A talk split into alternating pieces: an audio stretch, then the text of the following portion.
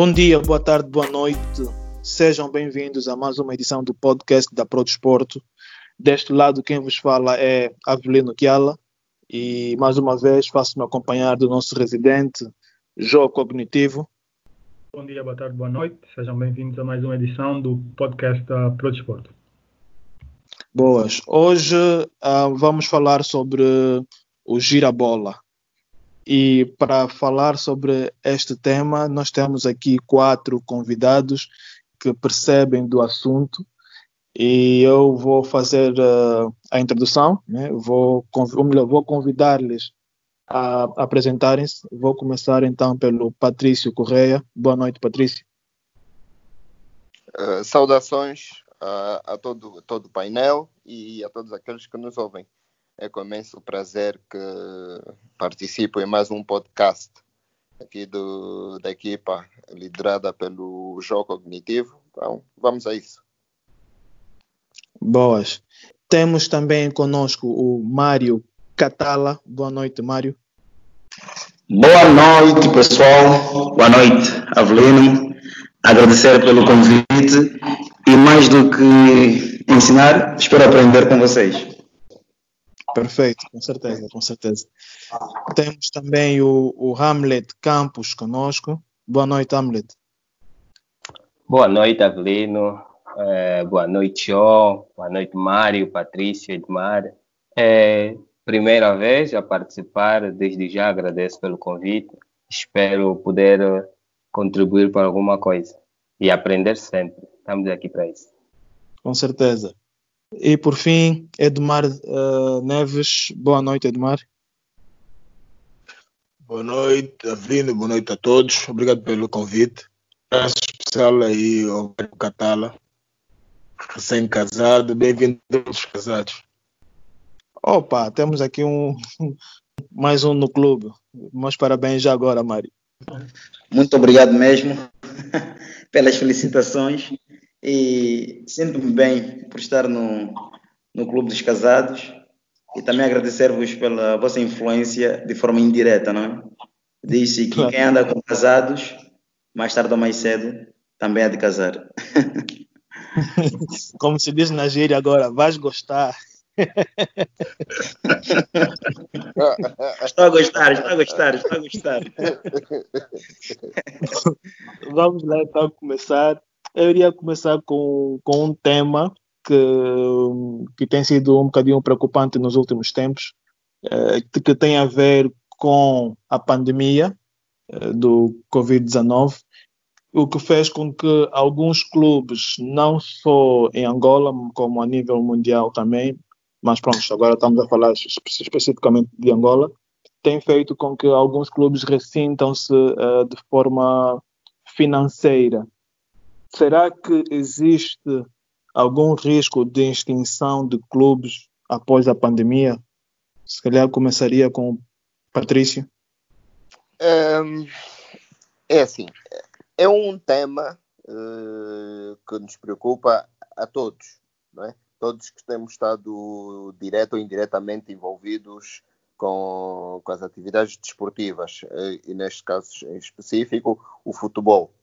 Uh, olhando para a nossa realidade, eu, infelizmente, estou em crer que muitos clubes entrarão, pelo menos, em problemas mais sérios do que aqueles que já existiam uh, de antemão. Uh, porque, principalmente porque não são estruturas uh, capazes de criar meios de subsistência a nível interno. Vivem muito de, de patrocínios, de entidades externas ao interesse principal do, desses clubes e, em alguns casos, os próprios dirigentes imediatos desses clubes é que também uh, esticam a sua mão para, para criar algum benefício uh, para, para estes clubes. Portanto, eu acredito piamente que haverá alguns que, que se ressentirão desta situação e poderão mesmo fechar eh, as suas portas. Já ouvi de um, não vou dizer qual, qual é, porque não, não, não, não tenho dados concretos uh, para, para afirmar com toda a certeza mas daquilo que posso ver, se calhar três, na próxima edição do nosso Girabola, terão sérios problemas se não encontrarem, de facto, um lençol bem estendido com, com um apoio considerável. Ok. Mário, a tua opinião, por favor? Uh, primeiro, dizer que o Patrício foi brilhante na sua intervenção e muito, e muito direto, não é? De facto, os clubes vão ter muitas dificuldades depois desta pandemia. E aqueles que não recebem grande apoio indireto por parte do governo, acredito que correm mesmo o risco de desaparecer. Mas aqueles que recebem um apoio significativo por parte das entidades estatais, penso que vão, vão conseguir manter-se no nosso futebol, não é? Então, de facto, o risco é enorme, mas também esse momento deve nos levar a outra forma de fazer futebol. Temos que perceber de uma vez por todas que é importante irmos pelo associativismo, cativar as pessoas, fazer com que as pessoas identifiquem-se com o clube, tornem-se sócias, não é? Ao clube. Temos que mostrar a elas que, de facto, associando-se ao clube, terão muitos ganhos para que elas possam continuar a pagar as suas cotas e o clube consiga continuar a viver para além do apoio indireto que recebe da parte do Estado. Então, para aqueles clubes que não recebem apoios significativos, eu acredito que vão desaparecer. E também os clubes que não têm muitos sócios, acredito que também correm o risco de desaparecer ou estarem a pedir mesmo ajuda. Aos que têm um certo apoio, como por exemplo o 1 de agosto, o Pedro, o Interclube, o Sagrada Esperança, o Bravos do Maquis, eu acredito que esses clubes vão, vão continuar, vão conseguir sobreviver, mas será importante e fundamental que estes clubes se reinventem de uma vez por todas, a trilhem os caminhos do associativismo, tentar persuadir as pessoas ou persuadir as pessoas para que tornem-se sócias do clube. Este é o meu ponto de vista. Obrigado. Boas. Hamlet. Boa noite. É, na verdade, as duas intervenções vêm a falar da própria verdade que se vive no futebol, né? E sabendo muito diretamente de alguns clubes, é, principalmente nós que agora estamos a noticiar é, ou a criar conteúdos é, de futebol angolano e tendo amigos ainda, o professor Mário Catala sabe temos amigos diretos e algumas vezes em algumas entrevistas os, jogadores falam das dívidas que têm com alguns clubes.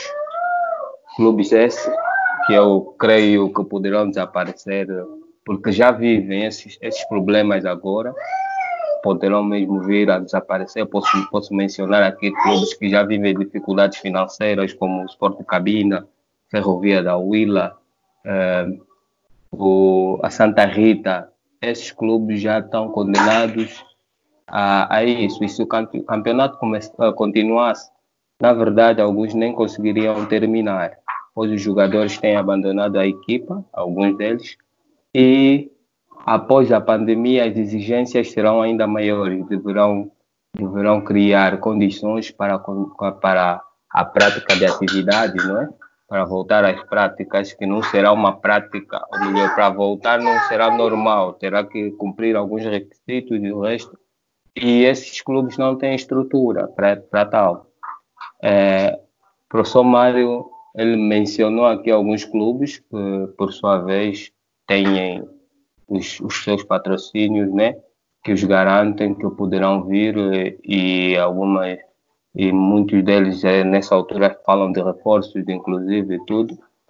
Mas para quem não, quem neste momento não não respira de uma boa organização, estrutura estrutural, essa altura não deve estar a pensar nisso, deve estar a pensar em como vai sobreviver ou como vai continuar.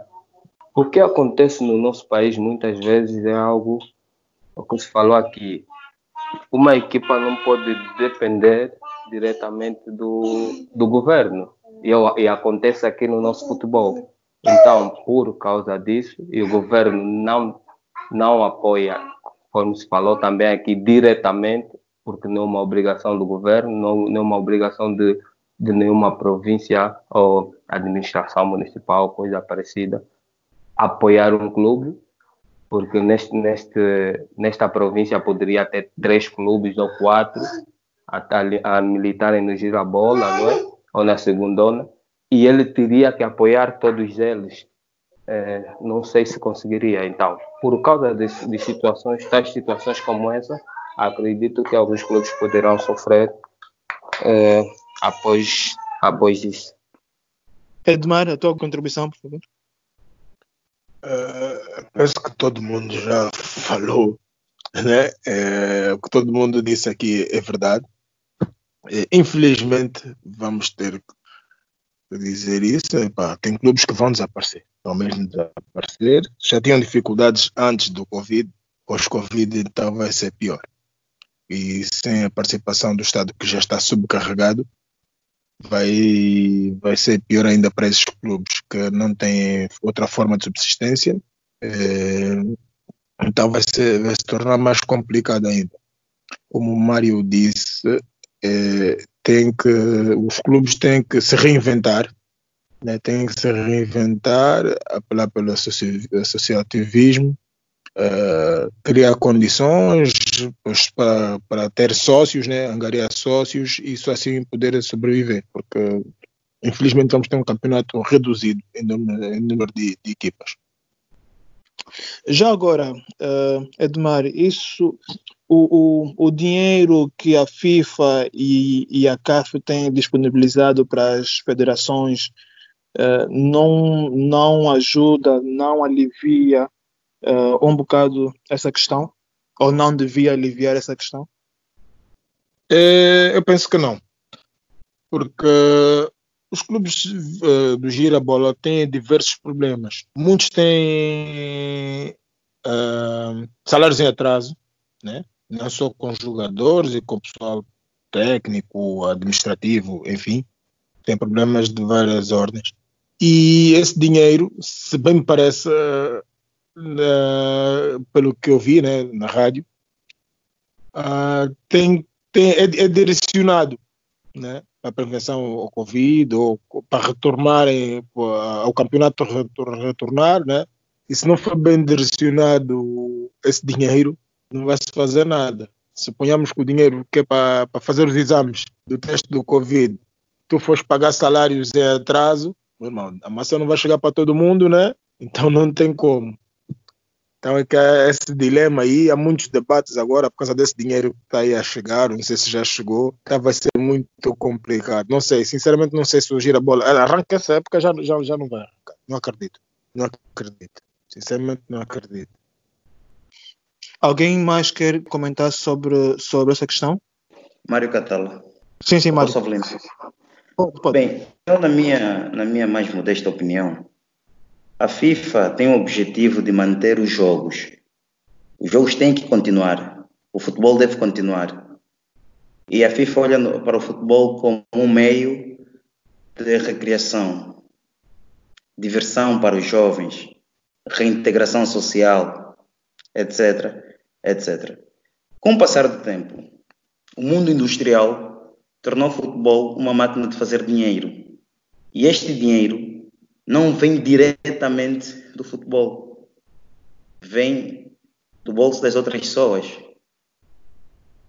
vem das outras empresas, vem da venda de t-shirts, vem das publicidades, do aluguel dos campos e da transferência de jogadores. Ou seja, esse monstruoso valor que nós vemos, vemos aí a rondar não é, digamos assim, responsabilidade da FIFA, mas sim mérito do, uh, do mundo industrial que cresceu e percebeu que a partir desse jogo que a FIFA olha simplesmente como diversão e lazer, eles podem fabricar ou produzir milhões e assim estão a fazer. Então, quando a FIFA diz que vai ou que está a apoiar as federações com um certo valor, este valor é simbólico. É um valor que, na minha opinião, não chega para realizar o girabola. Não só o girabola, como os outros campeonatos, não chegaria para realizar a Liga Inglesa, a Liga Espanhola, a Liga Sul-Africana uh, e outras ligas mais. Não é suficiente. É um valor que, segundo a FIFA, vai mitigar alguns estragos que a Covid está a provocar e vai garantir que haja, digamos assim, o desporto lazer, o futebol lazer. Agora, para o futebol profissional, para tirar os clubes, como disseram os colegas do painel, e muito bem, desta situação calamitosa que começam a entrar, não será suficiente. Então, é importante nós ter alguma cautela ao falar sobre este dinheiro, uh, porque começa a dar a entender que vai salvar o nosso futebol, que será suficiente para tirar o nosso futebol das condições que se encontra. Na minha opinião, e respeito também os outros pontos de vista, não é? Este dinheiro é para garantir que em Angola, nem que for uma parte de Angola, vai continuar a se jogar futebol. Porque, na essência, a FIFA pretende que o futebol seja praticado em todas as partes do mundo e por todos. Hamlet Campos. Uh, uhum. Falando propriamente também sobre esta situação, uh, uh, também se falou aqui que os clubes deviam criar condições, não é que para se readaptar a essa situação. Então, alguns clubes têm feito isso e é de louvar, não é? como o Iliete é uma equipa nova, mas aposta muito na sua organização, mesmo se vendo estrutural, é, nisso posso dizer, ela aproveita as redes sociais quanto a isso e tem se preparado para dar continuidade a esse trabalho. É, o que pode acontecer, algumas equipas quererem voltar é por causa mesmo disso deste valor que acham que pode vir salvar o, o Girabolo algumas equipas, né? Porque a intenção é, o Mário Catala falou e muito bem, é que a FIFA quer ajudar de, algum, de alguma forma, não é? E com este valor ele está a motivar, é como se estivesse a motivar, porque ele arranjou alguma coisa uh, para além só de falar, mas ele também colocou algum valor à disposição que para que tenhamos a prática de futebol. Há equipes que já falaram, por exemplo, têm interesse de voltar por causa do dinheiro, dinheiro esse que será disponibilizado, mas que não serve, que não, não dá para suportar nenhum campeonato, não é? Mas nós, eu não sei o que é que se passa algumas vezes conosco, mas já estamos a olhar para isso. Já tem clubes que falaram que há clubes que não podem levar o mesmo número de valores que os outros. Então, há, há que ver bem essa situação, porque, por exemplo, eu um Petro não vou aceitar que deem, no, no, no, por exemplo, no Santa Rita um valor e eu recebo outro, como se eu, por exemplo, um, não tivesse num campeonato diferente, sabe? E uh, até certo ponto Uh, e falando sobre essa situação, este valor não chega e devíamos alertar essas pessoas, a não ser que esses clubes de maior, de maior gabarito né, queiram ajudar e, se, e disponibilizam. Isso que não vai ajudar também a, a combater com as situações que, que têm vivido, conforme o João, falou, os clubes têm dívidas grandes. Tem clubes que não sei se pagou um mês esse ano. Então, este valor não vai chegar e muitas vezes, infelizmente, às vezes eu gosto de falar de forma aberta. Eu joguei em vários clubes que em, em 11 meses tive um ou dois salários. Eu fui, eu fui forçado a deixar o futebol por causa disso mesmo. Eu tive que retomar a minha vida, é, procurar um outro rumo por causa disso. Não dava para viver assim. Então, é, essas situações têm vivido. Então, esse clube, será que ele vai conseguir esse valor que vem, vai conseguir resolver a sua, a sua situação e conseguir cumprir com, com que recomendam, né? Que as, as, autoridades recomendam né? nessa altura, que é, um, por exemplo, os cuidados até, de, essas situações todas. porque é para isso que, que esse dinheiro serve, para voltar à modalidade, para poder cumprir com esses requisitos e ditos, né, que são poucos, não é pagar salário, não é, é como é que é viajar, não é alojar com esse mesmo dinheiro, são dívidas muito grandes. Eu, na minha opinião, é, e pelos discursos que já temos ouvido, não sei o que, é que pode vir a acontecer quanto a isso. Ok, ok, perfeito. Uh, sim, sim. Se me permitem, é só pra, em jeito de complemento, um, é só para dizer que muito do que um, o Mário Catala disse encontra uma concordância, uh, pelo menos da minha parte, uh, no que toca à interpretação ou a forma que, de, que devemos uh, olhar para o, o, pequeno subsídio que a, que a FIFA dá às diversas federações. Eles não, não, não cedem esses recursos como forma de patrocínio direto à atividade desportiva no seu cômputo geral. Não, aquilo é um, é um complemento apenas para garantir que aquelas questões mais de âmbito social estão, estão acauteladas. E, e isso depois acaba por desembocar naquilo que o, que o Amnet disse. Um, os clubes grandes, aqueles que sabem que já têm uma sustentabilidade ou têm onde ir buscar, uh, têm de calhar assumir uma posição de maior altruísmo, porque não vamos olhar só para o, o desporto como a ferramenta que se tornou hoje. E o Mário Catala fez uh, lembrar isso. Nós começamos, o, o desporto teve sempre uma característica muito olímpica, uh, em que o ganhar só não era tudo.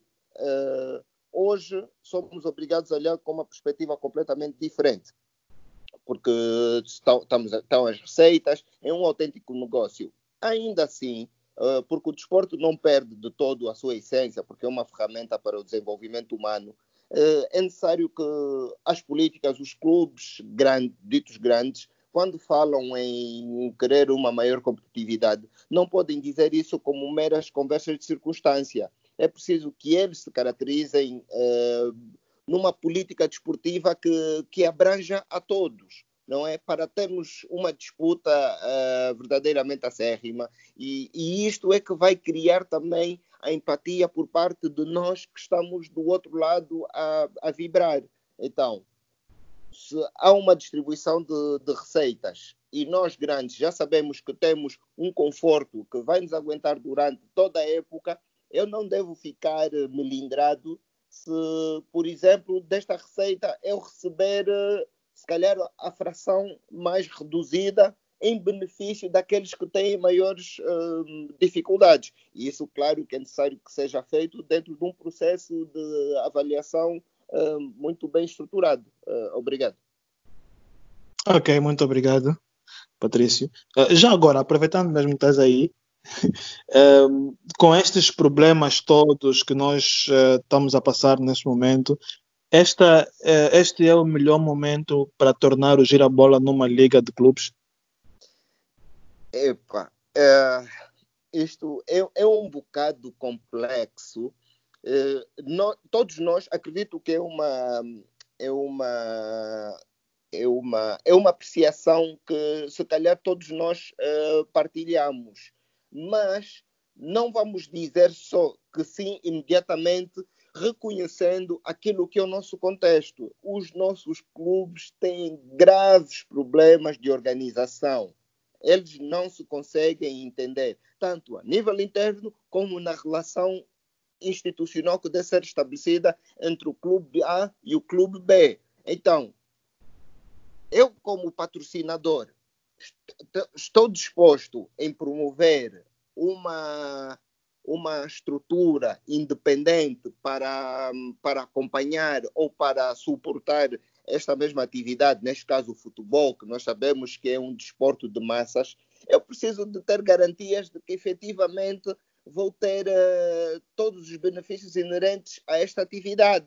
E nós, neste momento, ainda não temos, do ponto de vista organizativo, uh, repito, uh, as condições criadas para isso. Eu desejo muito, desejo mesmo do fundo do coração que nós consigamos avançar para a criação de um organismo independente. Eu não vou chamar Liga de Clubes, porque, pronto, isto é um, é um termo que, que pode muito bem ser uh, uh, definido num outro. Então, o importante aqui é perceber que é um, é um órgão autônomo e que vai fazer a gestão de, desta mesma atividade. Mas aí, nós devemos nos lembrar que, quando isto acontecer, não devemos olhar para o, para o Estado como o suporte para nos acudir nas, uh, nos momentos da aflição.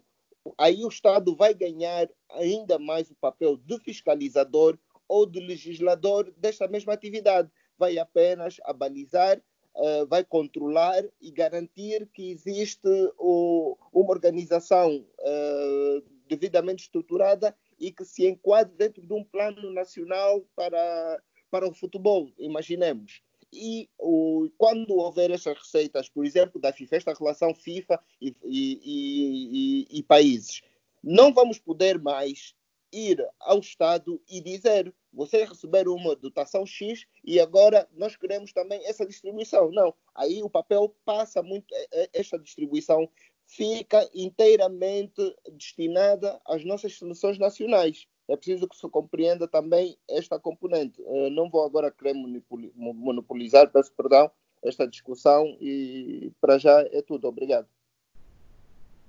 Ok, obrigado. Edmar, a tua opinião, faz favor?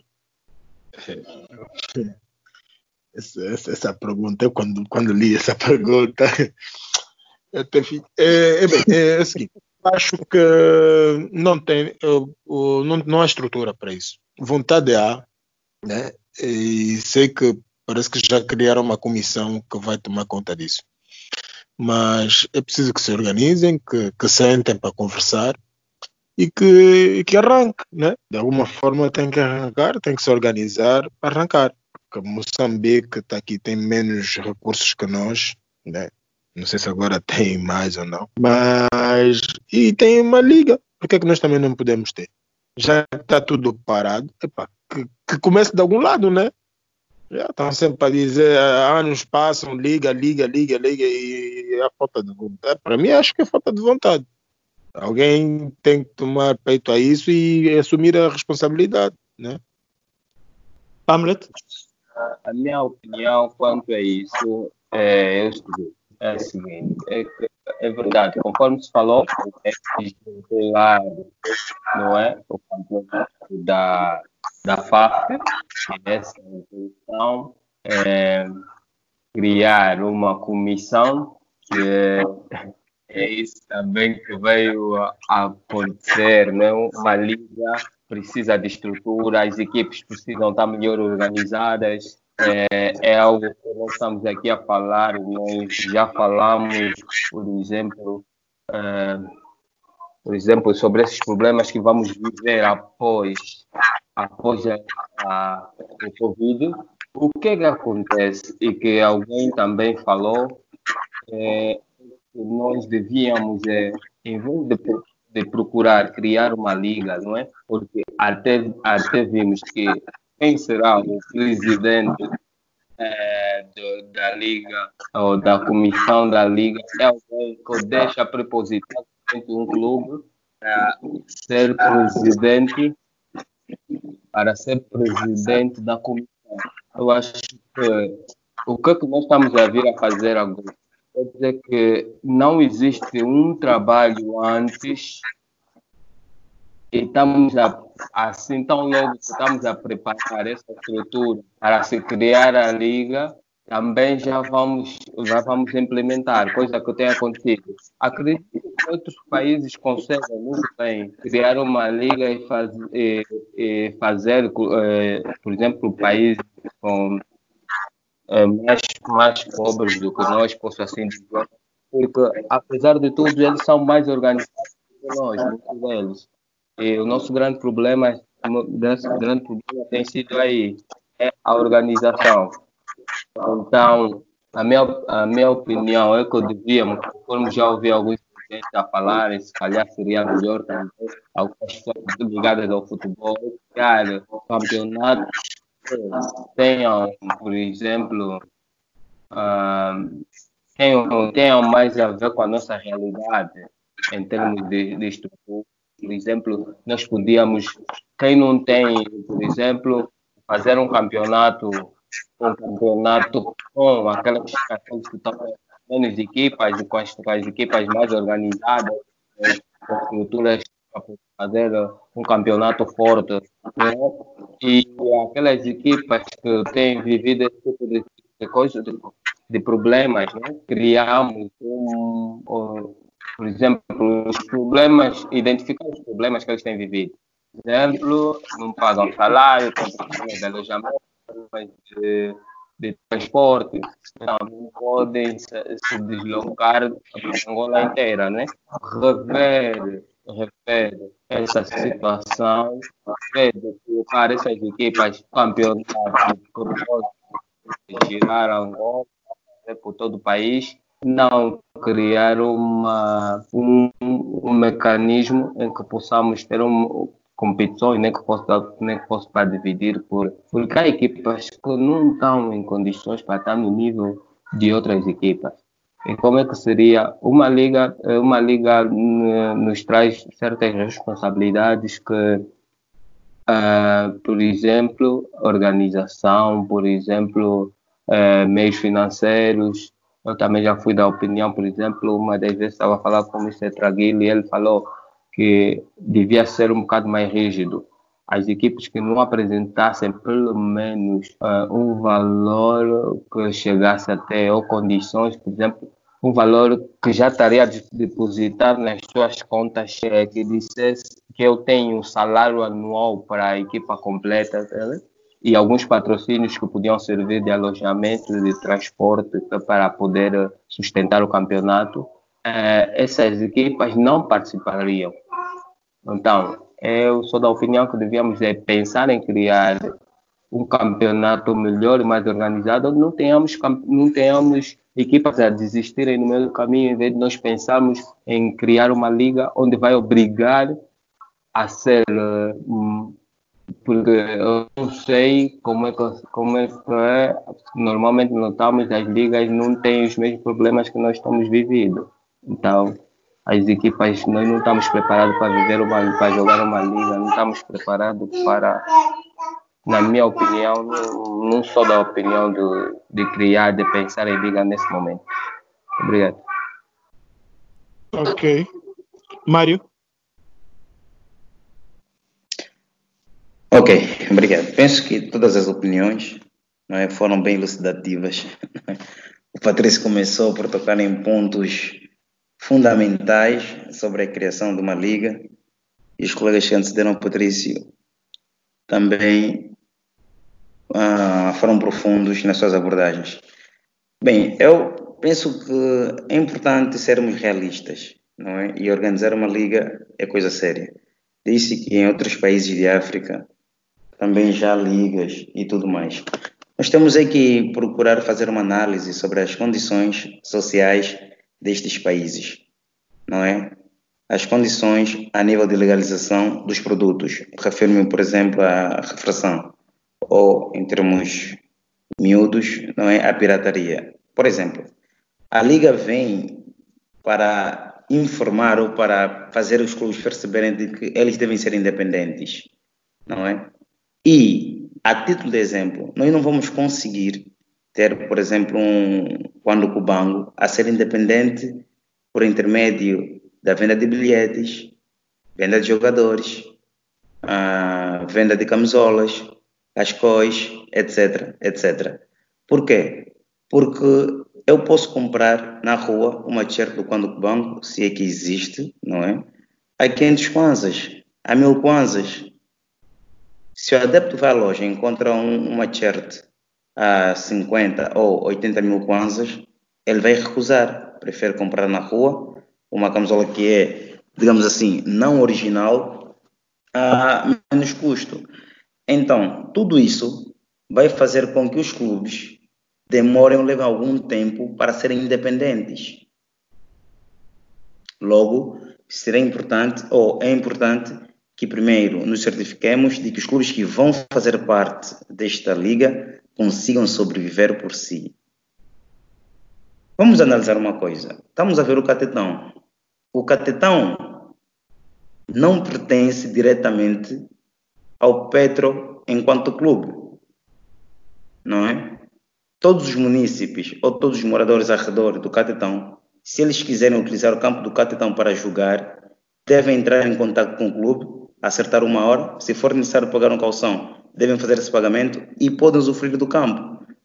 Ou seja, aquilo é estatal, é um espaço estatal dizem que é privado, que tem um dono, que o dono não é o Petro. Enquanto não aparecer, eu vou considerar que é um terreno estatal. O mesmo acontece com a Academia do 1 de Agosto. O 1 de Agosto, enquanto o clube faz parte da área social das Forças Armadas Angolanas. Então, nós, se quisermos utilizar um dos campos da academia, podemos escrever, vão nos dar uma hora e podemos utilizar um dos campos. Ou seja, a minha pergunta é: qual é o clube que por si aqui em Angola tem um estádio próprio, que não seja do governo, que não seja de uma das empresas estatal? Quase que nenhum clube tem estádio próprio. Esses dados levam-nos a crer que seria muito difícil nós, neste exato momento, a partir para a organização tipo liga. A organização, ou seja, os clubes passarem a ser SADs, formarem a sua própria SAD. É importante nós viver segundo a nossa realidade. Será que o campeonato, estando a ser organizado pela FAF, não tem corrido da melhor forma? As coisas não estão bem, não estão claras? Por que queremos fazer uma liga? Para trazer transparência ao nosso futebol, para acabar com as irregularidades a nível dos contratos, pagamentos, custo das transferências, etc. Eu penso que a FAF também pode fazer isso.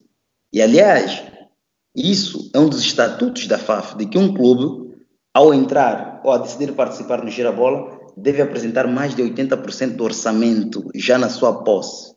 Refiro-me às viagens e aos salários.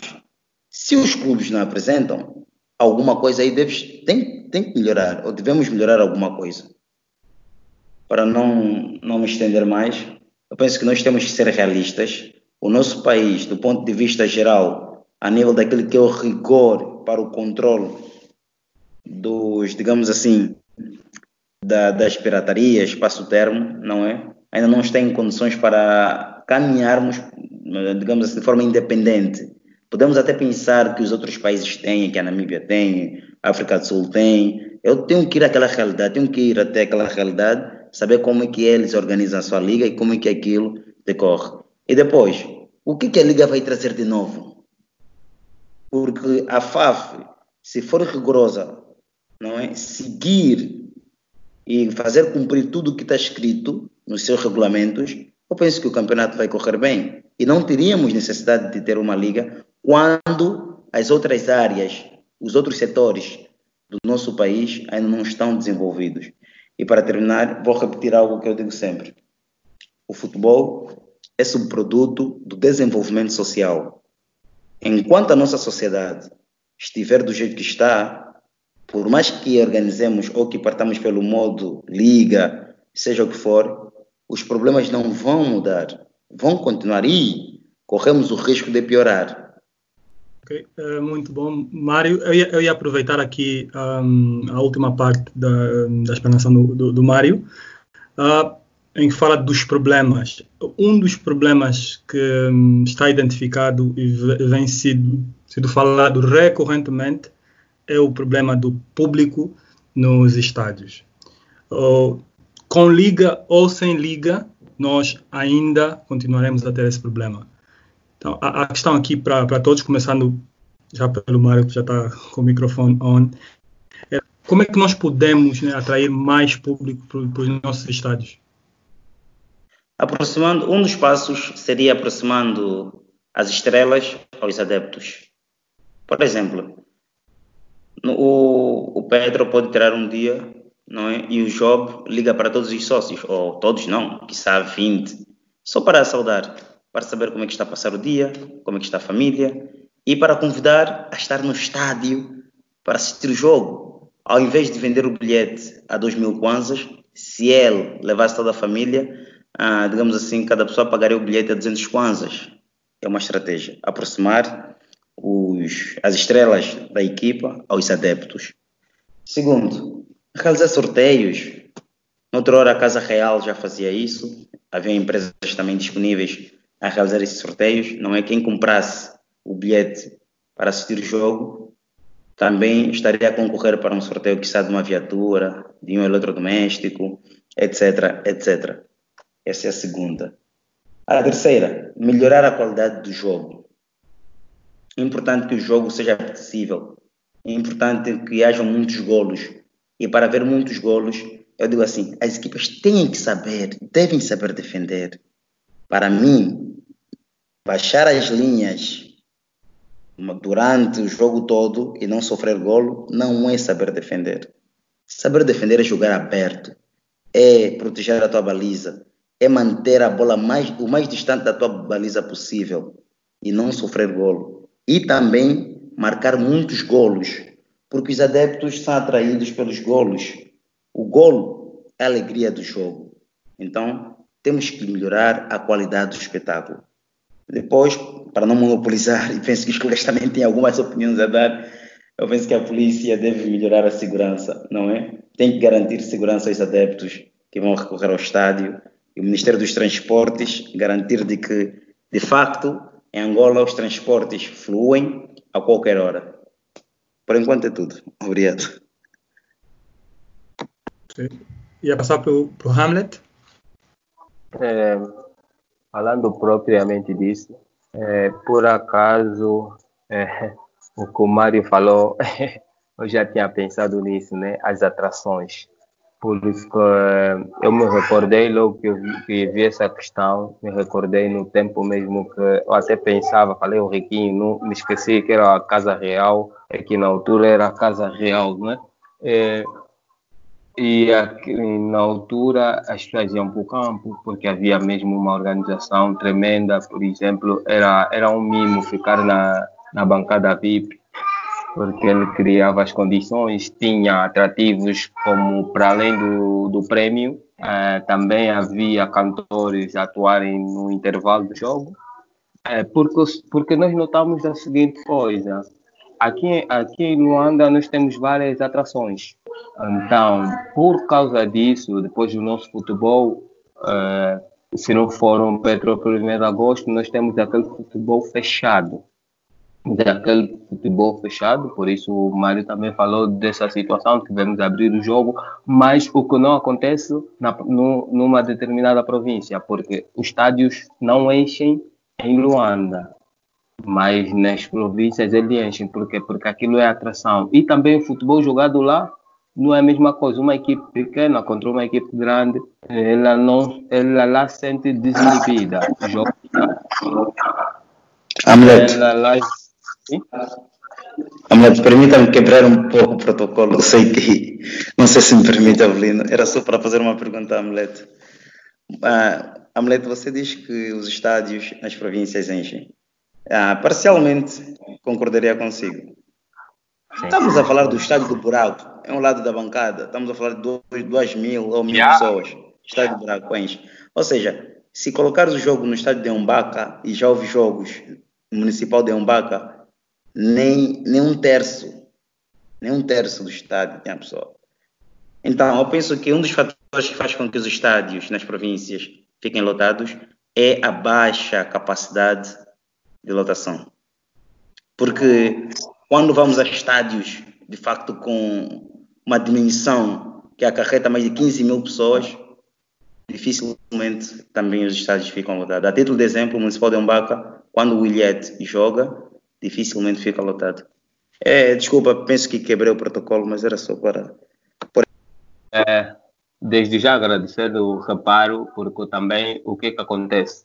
É, tudo depende, por exemplo, da equipa no momento. Sim, por acaso é, falou de algo bom. E é de respeitar, também de salientar que devemos aceitar esse, esse, esse lado, não é? Porque de algum, de algum modo, muitas vezes consegui notar de algumas equipas, mesmo sendo, sendo é, um estádio maior, mas é, dependendo do, do nível do jogo ou da qualidade de jogo da equipa naquele, naquele momento, então isso também fala por si, porque na normalidade isso não tem acontecido. E também algumas vezes acontece só por, por eles terem poucas atrações, acabam algumas vezes também por fazer com que tenha um número quase que desejado, não é? E a limitação é o principal fator, não é? Por serem estádios pequenos e acabam por acabam por nos dar uma certa ilusão, por acaso. Bom reparo e desde já agradeço. E devemos é, explorar mais a, a, área digital, não é os portais. Os clubes têm portais, mas não trazem, não chegam. Por exemplo, o portal, o Petro tem um portal, o Agosto tem, mas nós não temos matérias todos os dias, por exemplo. Eh, nós, temos, nós devemos aprender com o que acontece lá fora. É, todos os dias, ou entrar ao campo, hoje fala com um jogador ou com outro. Isso também, se nós tivéssemos esse feedback, é, por isso, isso também, isso é que nos levou a despertar esse lado de querer noticiar sobre os jogadores. Que para o feedback mesmo é muito, muito importante, que pode levar no estádio muitos, muitos adeptos também. E também dizer que lá, lá numa determinada província, não é? Um Ilhete, quando joga com Petro ou com 1 de agosto, não joga fechado, joga aberto. Nós aí já conseguimos ver um jogo melhor, um jogo com melhor qualidade. Também é um dos fatores que pode fazer com que vão para, para o estádio. Aqui nós vimos um Ilhete fechado, à espera que, que o Petro perca a bola ou o 1 de agosto perca a bola para jogar simplesmente no contra-ataque. Então, é melhorar a qualidade de jogo. Na verdade, usei termos diferentes, né? Mas seguindo a mesma linhagem que o Mário que o Mário falou. Muito bem. Ia, ia passar para o Patrícia? Ok. Um, bem, basicamente o Hamlet e o, e o Mário já, já disseram tudo. Eu aqui ia complementar dizendo essencialmente que se quisermos atrair mais público ao estádio, nós temos mesmo que fazer com que o futebol vá até ao, ao adepto. O, adepto tem que sentir que, que o futebol quer lhe dar alegria. Porque o, o, o, o futebol, neste caso em específico, uh, uh, que, que, entusiasma baseia-se na espetacularidade. Nós, uh, se fizermos um recuo, não precisa ser muito distante, aquele barulho das jantes uh, que se faziam ecoar na, na, na, velha cidadela, ou mesmo nos coqueiros, mas prefiro falar mais da cidadela por, pelo, pelo fato de ser uh, aquele, o estádio mítico, não é? Uh, aqueles gritos, por causa de um jajão, aquelas fintas que o, que o Rui Minhas dava, né? o pé na bola, parecia, fazia uma simulaçãozinha. Estas coisas são parte da nossa cultura. É verdade que os treinadores quando definem uh, ou operacionalizam uh, as suas estratégias de jogo, não são adeptos destas coisas. Mas uh, essa espetacularidade faz parte do, da nossa característica muito, muito cultural. E, e nós esquecermos-nos destas características culturais, os fenómenos antropológicos e, os, e mesmo os sociológicos, nós não vamos conseguir resgatar o entusiasmo que muito já, já, já se viu ou que já se sentiu por parte da, de, de, de nós adeptos. Eu, eu lembro quando não, não, não vivia cá, em Angola, uh, mas quando soubesse que havia um Petro ao 1 de agosto, um, um Asa, na altura, que também estava na mão de cima, contra o Petro, contra o 1 de agosto, ah, os jogos da seleção eu andava mais ou menos, imaginemos, do Quinaxixe até Viana a pé, só para ir à casa de um amigo que tinha TPA para poder assistir o jogo. Porque, porque nós sentíamos de alguma forma que ainda havia aquele espetáculo no, no, no nosso jogo, não é? Era muito fiel àquilo que era a nossa cultura de jogo. Então, é necessário que nós nos acautelemos também destas, uh, destas, destas questões. Uh, não vou falar de, destes factos, não é? Porque é debatível. Uh, e também aliar a isso a obrigatoriedade de termos um plano de gestão desportiva contextualizado à realidade do nosso, daquilo que é o nosso desporto. Porque nós quase que não acreditamos no marketing. O Hamlet falou muito bem dos portais, ou seja, das ferramentas tecnológicas. O marketing digital hoje é tão, tão barato, é, ou, ou melhor, é menos oneroso do que o marketing feito de forma normal, não é? Do que ir uh, a uma televisão e, e pagar por um spot publicitário. Hoje nós temos ferramentas que nos permitem fazer esta publicidade de forma quase gratuita. Então, é necessário que as gestões também uh, consigam criar um, um, um, fenómeno de organização que, que aborde todas estas questões. Nós temos de olhar para um mapa e perceber o, o que é que nós queremos uh, e desta visão é que vamos definir as nossas estratégias. Agora, nós definimos estratégias sem saber exatamente aquilo que nós queremos percorrer, é, é, é muito complicado. Não sei se vamos conseguir, de verdade, resgatar o apoio do público um, sem que criemos estas condições para eles se sentirem entusiasmados. Uh, como o Mário falou, uh, aquelas referências das equipas uh, terem uma interação direta com os adeptos.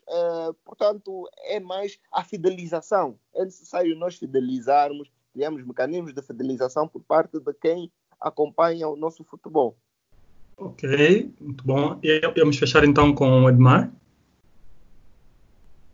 Ok, não sei se o Edmar caiu. Acho que provavelmente ah, até. Avelino. Avelino, enquanto o Edmar não responde, eu penso que o Amleto e o Patrício tocaram em dois, em um ponto fundamental, o marketing. Esse marketing multinível, marketing multimédia, marketing, marketing presencial, penso que nós, os clubes devem apostar, devem acreditar, devem perceber que há meninos nos bairros que se identificam com as estrelas. Isso é fundamental. É importante uh, as áreas de marketing dos clubes começarem a funcionar. Porque certa vez alguém disse-me assim: a Coca-Cola e a Pepsi-Cola, na verdade o produto é quase o mesmo. Mas a Coca-Cola anda mais porque é o que as pessoas mais veem, é o que mais aparece.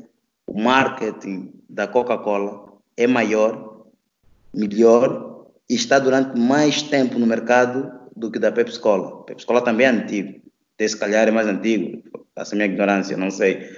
Mas, ou seja, aí só vem mais a Coca-Cola e toda a gente diz que é uma droga. Mas, mesmo assim, é das, é, digamos assim, é dos refrigerantes mais consumidos. E para, para fechar essa minha intervenção, mais uma vez rompendo o protocolo, eu tinha dito assim: Girabola, o melhor campeonato do mundo. Alguns interpretam mal, mas as pessoas não percebem que quando você acompanha o Girabola, tu vai sentir o sabor que há dentro deste campeonato só vai perceber, só vai ver o golo que o Paulo Quimbila, jogador do Ferroviário, marcou no jogo no Campo Martins da Canhala, entre o Ferrovia e a Caala mesmo, é o derby, ou seja, a Caala Ferrovia, um dos derbys lá do Ambo. Paulo Quimbila, ah, digamos assim, fez uma finta a Zidane, rematou com o seu pé esquerdo a longa distância. A bola parou no fundo das malhas foi um grande golo. Só vê aquele golo quem acompanha o girabola. Só sente o gosto do girabola quem acompanha, quem procura as notícias, quem acompanha os jogos, acompanha a estatística, tá, está preocupado. Quem é o melhor marcador?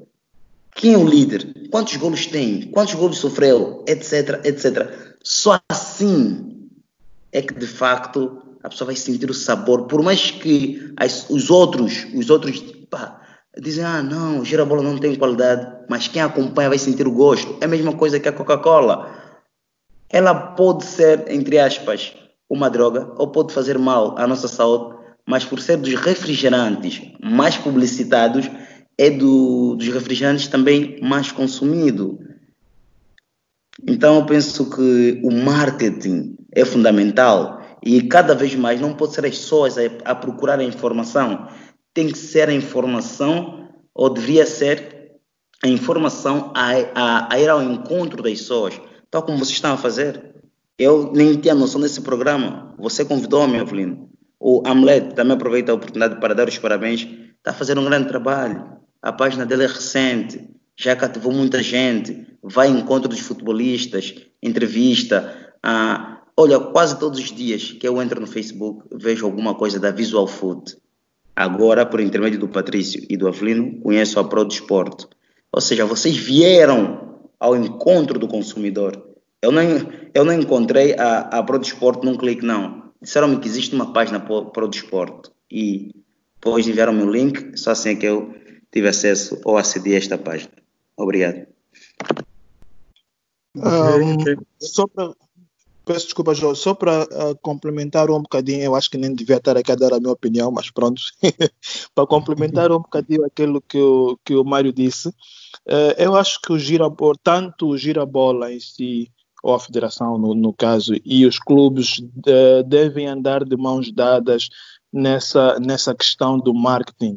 É importante que se criem um, heróis aquilo que, que o Mário estava a dizer uh, há pouco tempo, que os miúdos uh, seguem os jogadores, ou seja, eles deviam olhar para um job, deviam olhar para um Ari Papel e ter-lhes uh, como exemplo se é, é, ou seja, é o jogador que eu, que eu mais gosto de ver a jogar. E se eles chegaram até ali, eu também consigo chegar até ali. E o Girabola tem um parceiro uh, fundamental nesse processo, que é a Zap. E eu acho que eles não usam isso. A quantidade de conteúdos que podem ser uh, criados para, para este efeito, para angariar mais público, para se criar os tais heróis que eu citei agora, é enorme. E simplesmente não se usa isso, a seu favor. Falou-se também do, dos, dos, dados digitais e tudo mais. Uh, eu e o, e o, e o Cognitivo uh, temos conversado sobre isso, que é engraçado como, por exemplo, uh, não existem dados sobre o número de assistências dos jogadores do girabola. Todo mundo fala sobre os golos, todo mundo sabe quem é o melhor marcador, mas e quem faz o passe? Quantas assistências tem o Zito, por exemplo? Ninguém sabe. Ou seja, talvez os estatísticos dos clubes sabem, mas essa informação não é disponibilizada. É, é então, é, olha, outra situação foi o ano passado, quando parou-se o campeonato. O campeonato foi interrompido. Uh, havia quatro informações distintas sobre o número de pontos entre o Petro e o 1 de agosto. Uns diziam que tinha 53 e 55, outros diziam 54 e 56, ou seja, quatro fontes diferentes e nenhuma delas cruzava uma com a outra. O Jornal de Angola dizia uma coisa, a página do Girabola dizia outra coisa, e no fundo a rádio dizia uma terceira coisa, e no fundo ninguém sabia, ok, qual é realmente o número certo. Então, eu acho que isso também deve, deve ser resolvido. Ok? Uh, Avelino? Uhum. É, desculpa, eu queria também, é, para dar continuidade também à intervenção, na verdade, é mesmo o, são mesmo essas questões que, que acontecem, né? é que, por exemplo, essa plataforma digital nós devemos explorar da melhor maneira possível. É verdade que, por exemplo, nós temos tido grandes, grandes dificuldades até para obter fotografias dos jogadores. Os nossos jogadores, eu antes de ter, antes de, de ser convidado, antes de ser convidado para, para, para fazer parte da página, na qual estou a trabalhar, o que é que acontecia? Nós, no grupo da ANFA, nós dizíamos, havia aquilo de nós debatermos, e se falou do seguinte, da imagem do jogador. Não, e os jogadores, muitos defendiam que por não ter empresários, não havia, não havia, por exemplo, os empresários podiam tratar disso e que pá, certas coisas que os empresários fazem para além a gestão do a gestão da carreira do próprio jogador mas que na qual nós, por exemplo, nós sabemos que existem, por exemplo, meios eh, tradicionais, né? digamos assim, qualquer coisa que é que hoje é evoluída, primeiro foi veio do empirismo. Então, você não tem certas ferramentas, podes utilizar a que tu tens, que era, por exemplo, você é um jogador de futebol, tem as tuas redes sociais. O que é que fazes com as tuas redes sociais? Nada. Simplesmente entras e, faz, e ficas a conversar com, com os amigos e o resto. Você é um jogador de futebol, tem habilidade, pega a bola, domina. Domina, é, faz acrobacias, o resto, pega vídeo, faz, incentiva alguma coisa, diga, é, diga palavras incentivadoras, utiliza, meio, utiliza redes sociais que para, porque o jogador de futebol é uma figura, ele precisa, ele precisa também de seguidores. Porque também se falava que, ah, não, uh, nós não somos chamados para um programa de televisão, nós não somos chamados para fazer publicidades. Lógico, você não tem, você não tem é, tantos seguidores, o que é que eu ganho publicitando-te? Ou publicitando a minha marca contigo? Nada.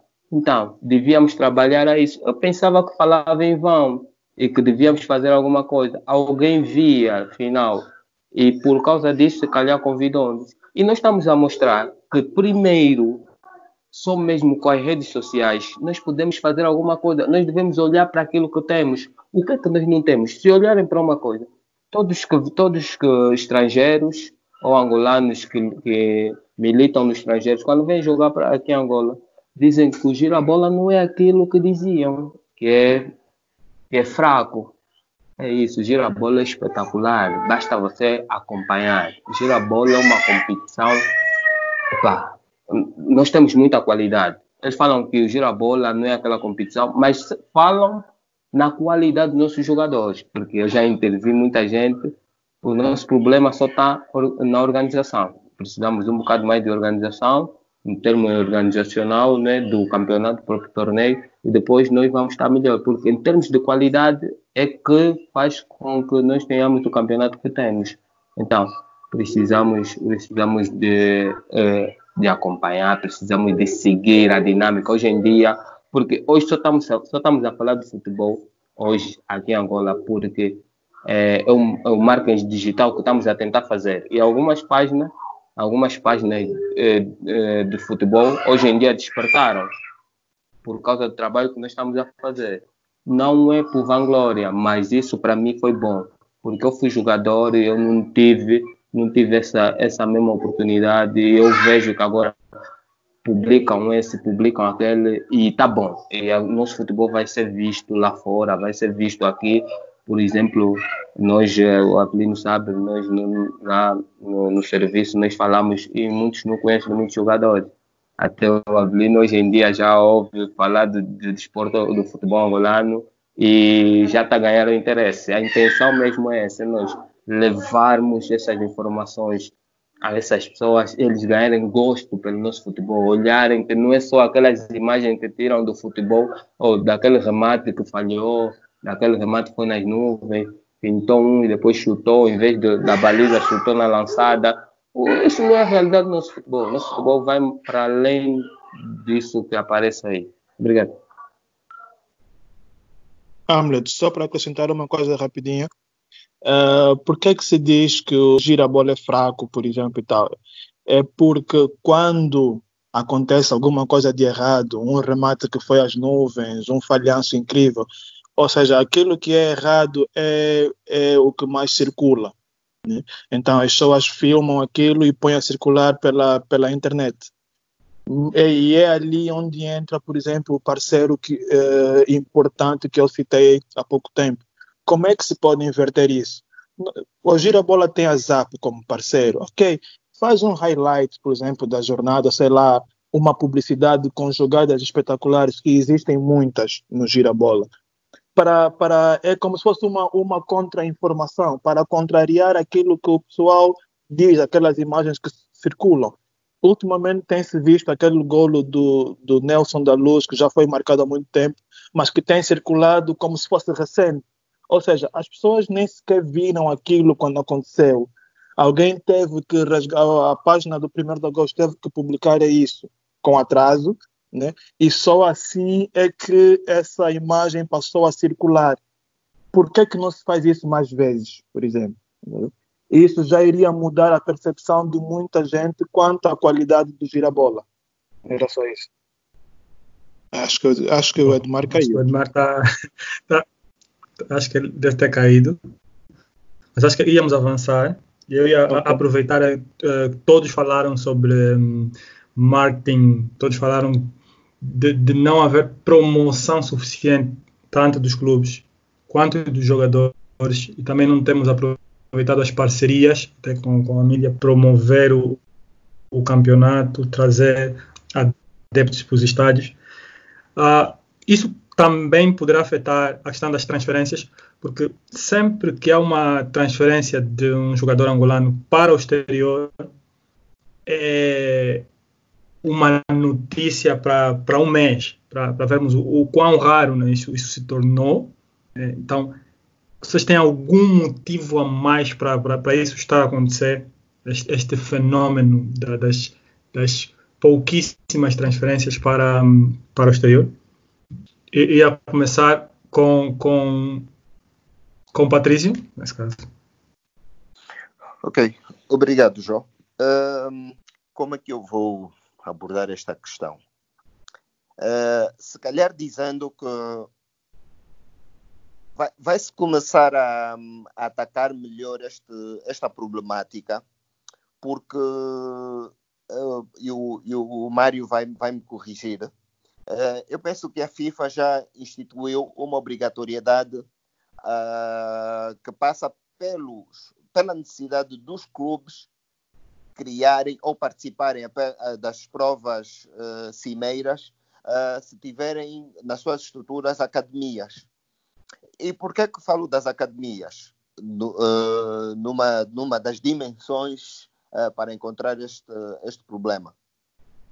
O, os clubes lá fora não contratam só por contratar. Uh, e em tempos houve uma discussão uh, com o Avelino no, num grupo do WhatsApp em que muitos falavam que o jogador, ok, só porque marcou cinco golos, se calhar em três semanas, despertou o interesse. Os clubes, eh, como dizia, os clubes lá fora fazem uma prospecção, é uma prospecção aturada. Eles olham para, para vários elementos que depois permitem-lhes definir ou fazer o desenho uh, completo do, daquele jogador que eles estão a observar, neste caso, porque eles precisam de contratar alguém, na maior parte das vezes, é verdade que também há falhanços, não é? O, os flops, como, como se diz na gíria, mas eh, eles procuram enquadrar o jogador que está a ser observado naquilo que é a própria filosofia do, do clube deles. Então, se não há ferramentas para nós conseguirmos aferir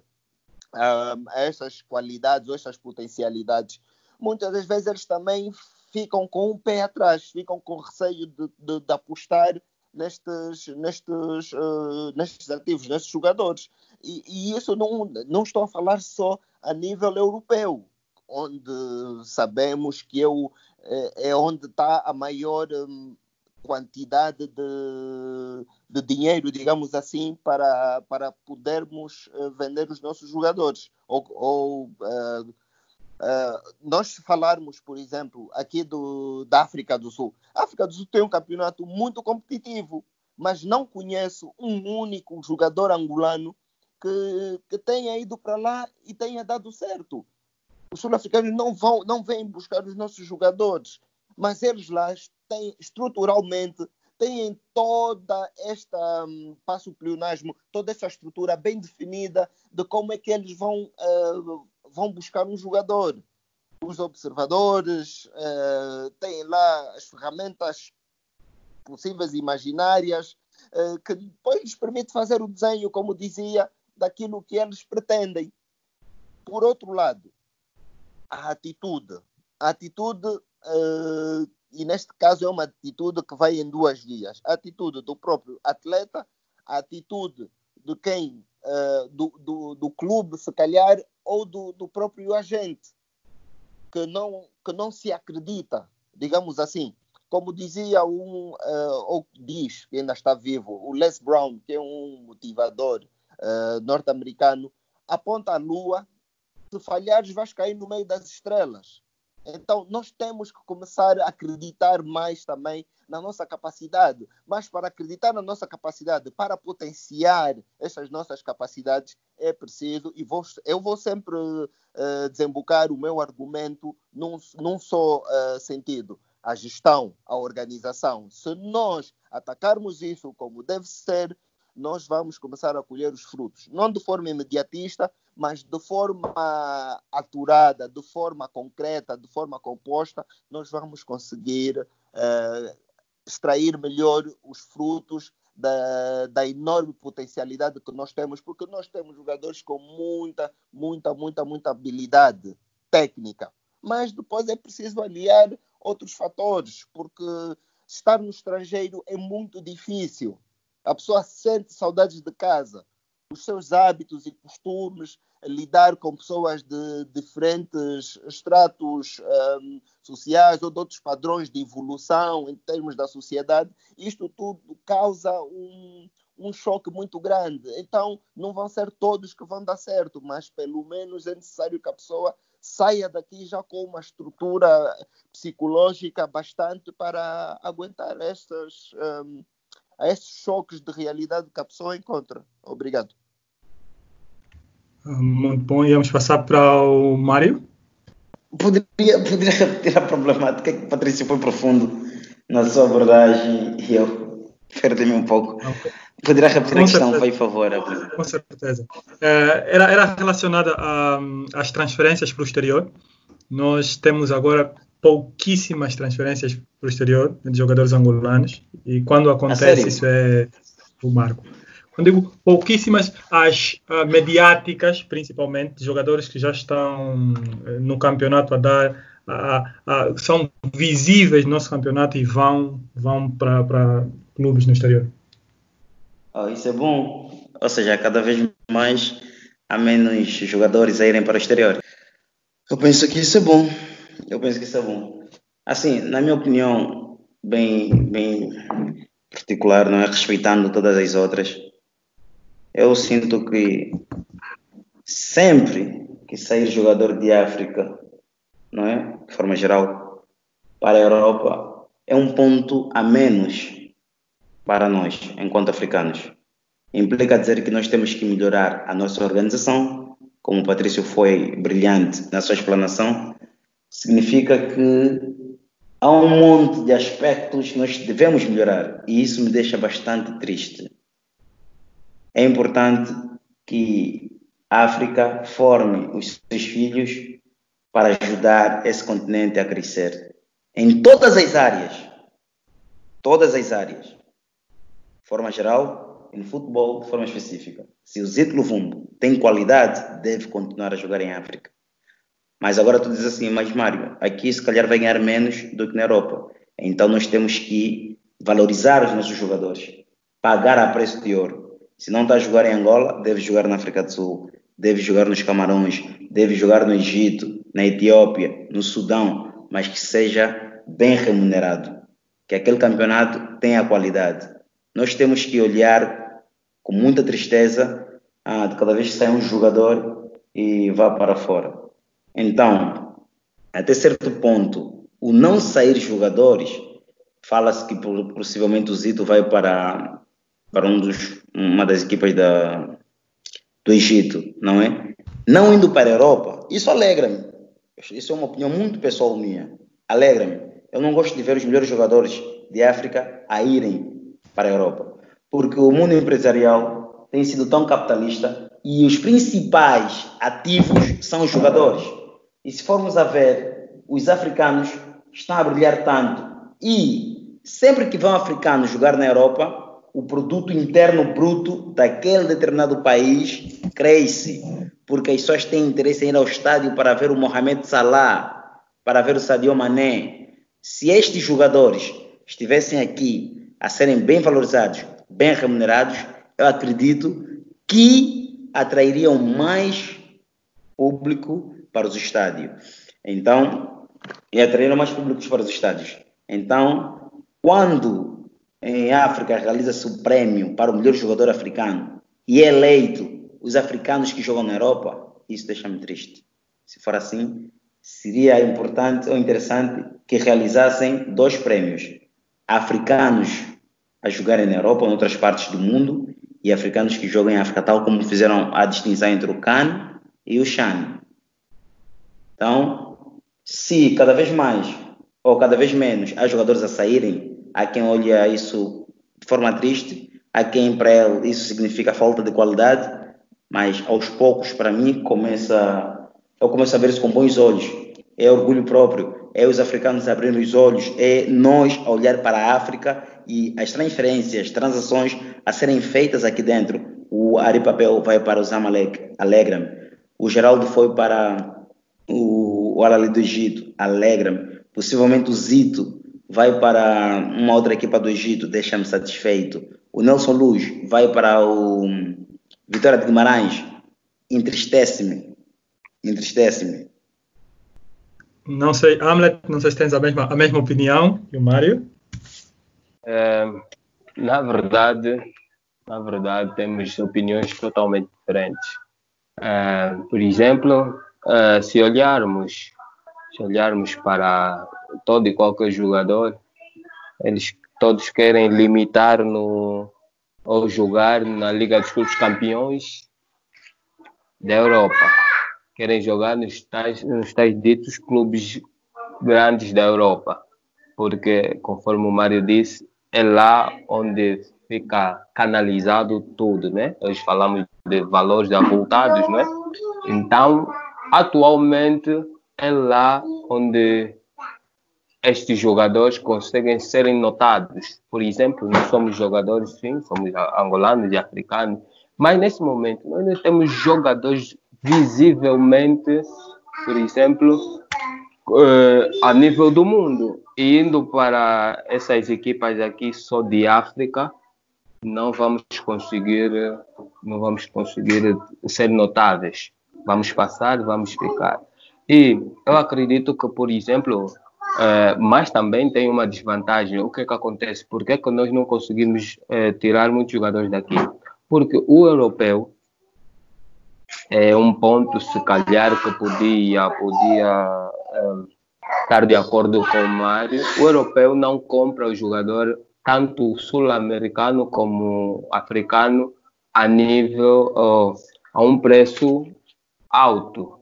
Ele vem para aqui e quer comprar um, preço, um preço barato para depois potencializar o jogador e torná-lo mais caro para depois poder uh, fazer uh, para poder fazer dinheiro, né? Para poder tanto a nível de estado, tanto a nível de vendas, né? Quando for vendido, e o que, que acontece se nós, por acaso, queremos ver o nosso jogador lá, lá fora, né, na Europa, é, aceitação lá para que depois ele possa ter um preço, possa valer uh, mais próximo aos jogadores da Europa, ele deve ir para lá como, uh, com a idade ainda de júnior, a idade de juvenis, que é para poder uh, vir da formação, como se tivesse havido a formação dele, para chegar até a nível de sênior e, e se enquadrar. Por quê? Porque nós estruturalmente nós não preparamos os nossos atletas. Eles se deparam com a questão que o Patrício falou.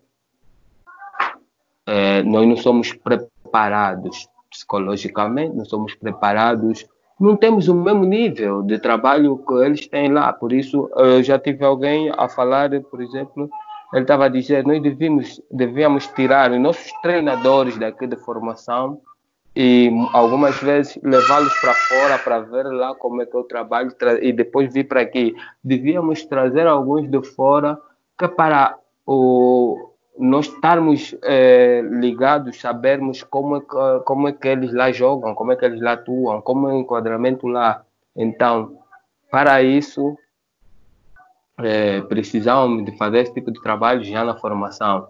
É, Noutra, nós temos a dificuldade, por exemplo, os empresários já têm se agastado em, em, nas negociações aqui, por quê? Porque o empresário aqui, nos dirigentes de futebol, a FIFA já aconselhou para que o empresário e o dirigente se associem e criem uma relação e juntos eh, possam fazer negócios. O que, é que acontece aqui em Angola? Porque alguns clubes, né, têm os patrocínios que têm, não vivem conforme nós falamos, né?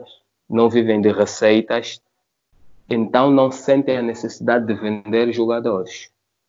E, por exemplo, por isso muitos dos nossos jogadores são presos aqui e não saem. O grande perigo de manter os jogadores, principalmente em Angola, é que o jogador chega a um nível para, porque uh, aqui não sei o que, é que se passa, a mentalidade que nós temos aqui em Angola é, eu, eu, não, eu, gostaria de perceber, eu gostaria muito de perceber, porque o jogador chega no nível para e não desenvolve mais. É, não sei porquê, não sei o que, é que se passa, e ele não desenvolve, mantém só aquele ritmo, sente que está feito, algumas vezes com 24, 25 anos, sente que está feito. Eu, em tempos, é, é, desculpe, vou, vou dar o exemplo de alguém, eu falei com alguém e eu disse que ele, ele, por exemplo, é um jogador, já foi campeão duas vezes, tem, tem menos, tem 25 anos, menos de 26 anos. Mas é um jogador com, ele chegou a seniors uh, como um jogador muito notado, um, um super jogador. Fez os campeonatos que fez a nível médio, nunca se, das vezes que se despontou foi quando puxaram muito por ele, o resto fez e ganhou o campeonato e mantém-se aí a idade dele. E, e eu falei da maturidade. Ele chateou-se comigo. Ele disse: Mas maturidade é o quê? Jogar num time grande, ou a maturidade é, é ter as oportunidades que os outros têm. Não, tem jogadores que ficam no banco é, muitos jogos e nós, e ele quando entra para o campo e joga, nós notamos e reclamamos porque é que ele não está a jogar, porque a diferença, a relação dele com a bola, ele, movimentações em campo, epa, ele é um jogador notável, é um jogador que não devia fazer aquilo, é um jogador cheio de responsabilidade, ele sabe o que faz, então não é o tempo de jogo, não foi o tempo de jogo que, fez com que aquele jogador soubesse quando deve passar, quando deve chutar, é, quando deve aceitar que está no banco, mesmo ele não querendo. É, então são esses fatores, relação, os jogadores daqui não saem, por exemplo, eu não consigo perceber como é que eu tenho uma academia de jogadores, mas não quero vender jogadores. Por exemplo, eu vou, é, porque eu estou numa academia, os jogadores vão aparecendo de ano em ano. Se eu não vender, eu vou substancialmente acabando por matar alguns que seriam futuramente craques. É, então, eh, eu diria o seguinte: algumas dificuldades é a relação dirigentes eh, com os nossos empresários, a, a má preparação eh, aqui na formação e chegamos lá e não conseguimos manter ou se despontar lá fora. Então, devíamos apostar mais nisso. É, é tudo. Muito bom. Um, eu não sei se já temos o, o Edmar conosco. Ainda está off. Enquanto o Edmar está tá, tá indisponível, só aqui para adicionar uh, para a contribuição do Mário uh, há pouco tempo sobre o, os prémios para os futebolistas africanos. A CAF já faz essa distinção. É, temos também os prémios para as competições internas. Então, a CAF teve a pensar da, da mesma forma. E aqui, só, só um, um, detalhe, que era uma questão acho que para todos, mas uh, nós, né, África, vou, vou sair um pouquinho de, de Angola, teríamos condições para atrair os jogadores, para garantir que, que os jogadores ficassem aqui, visto que as ligas europeias têm fundos, têm fãs, têm brilho e, mais do que isso, as, as promessas né, de, de, de jogadores estarem a, ao nível dos outros, pelo menos para prêmios, não, não veremos tão cedo um jogador numa liga africana a ser cogitado para melhor do mundo. Nós conseguiremos convencer os jogadores e aí em, to, em todos os níveis será uma questão para o Mário e para o restante do, do, do painel.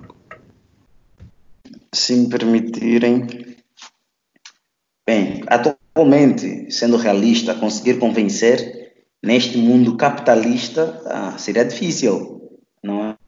É bem verdade que nós estamos num mundo capitalista, em que quem detém o poder financeiro vai coordenar as coisas.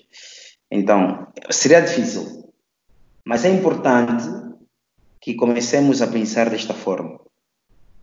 É importante nossos dirigentes, e também, quando digo nós, não só os dirigentes, todos nós, eu tenho que começar a influenciar os meus atletas de que o único mercado para ser feliz não é na Europa, muito pelo contrário. Quem lá chegou sabe quão é difícil estar lá, distante da família, sofrer racismo há, há algumas semanas, em conversar com a minha esposa. Eh, ela disse: Fogo na Europa, muito racismo e tudo mais. Eu disse: Amor, não te preocupes, agora que vais para lá, uh, tens todo o meu apoio, as coisas vão correr bem. Uh, então, visto que vais, vais, vais jogar em França, lá há muitos negros. Se te chamarem de negra, não te vais sentir mal. Ela disse-me: Amor, por vezes o racismo não se manifesta só na distinção da cor da pele. Há momentos que tu vais à cantina, mesmo aberta, vão dizer que já estão a fechar só por você ser negro. Vais a um restaurante, vais pedir um determinado tipo de prato, vão dizer que não tem só por seres negro. Ou seja, estás a passar na rua e os meninos olharem para ti vão ficar a rir. Ela já esteve lá muitas vezes e viveu situações do gênero. Então o racismo manifesta-se de muitas formas. Dizer o quê? Os nossos irmãos que vão lá sofrem muitas coisas na pele, suportam. É difícil estar lá.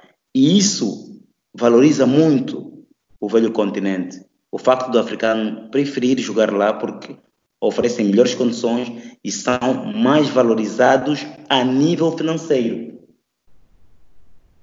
Entretanto, eu penso que é fundamental e é importante que os nossos governantes e nós, os fazedores do desporto, de forma geral, começamos a incutir nossos futebolistas de que em África também é possível, de que nós temos que fazer bem as coisas em África, temos que oferecer um bom serviço, devemos cativá-los a continuar aqui. Para terminar, por estarmos no mundo capitalista, vai ser difícil, da forma que se encontra o nosso continente, nós manter aqui os nossos ativos. Obrigado. Bom, não sei se o, o Patrício e o, o Hamlet uh, sim, querem, sim, querem uh, comentar esse ponto? Sim, sim, sim. Eu, eu sim. vou interferir.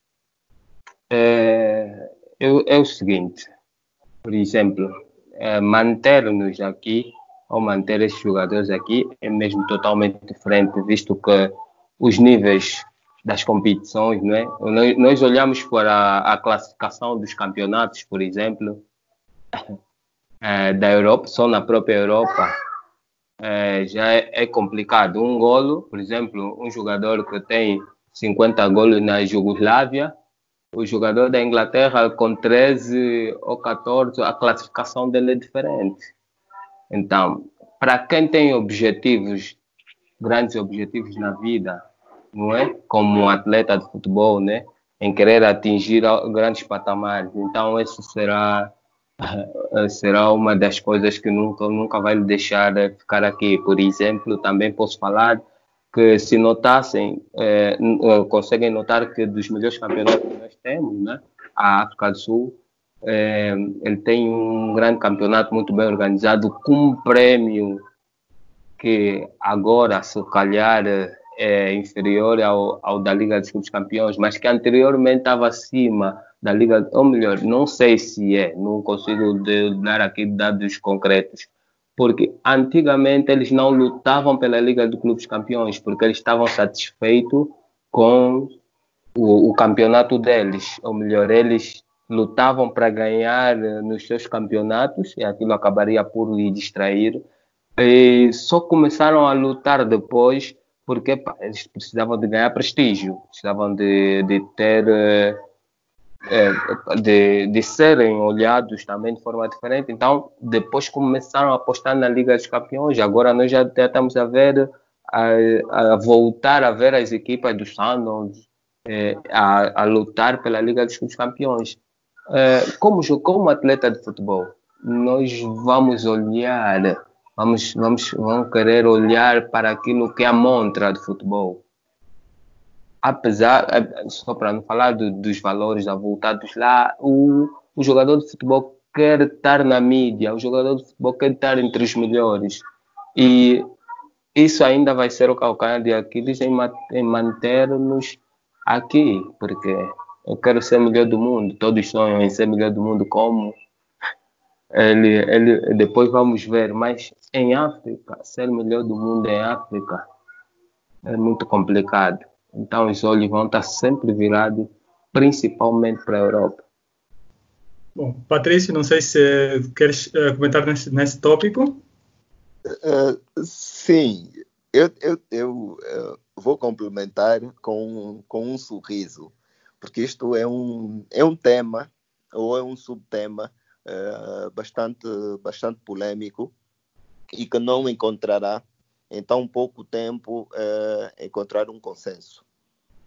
Eu uh, vou dizer que concordo com a, com a ideia de que precisamos valorizar aquilo que é nosso, mas reconhecendo que nós não merecemos este mesmo reconhecimento.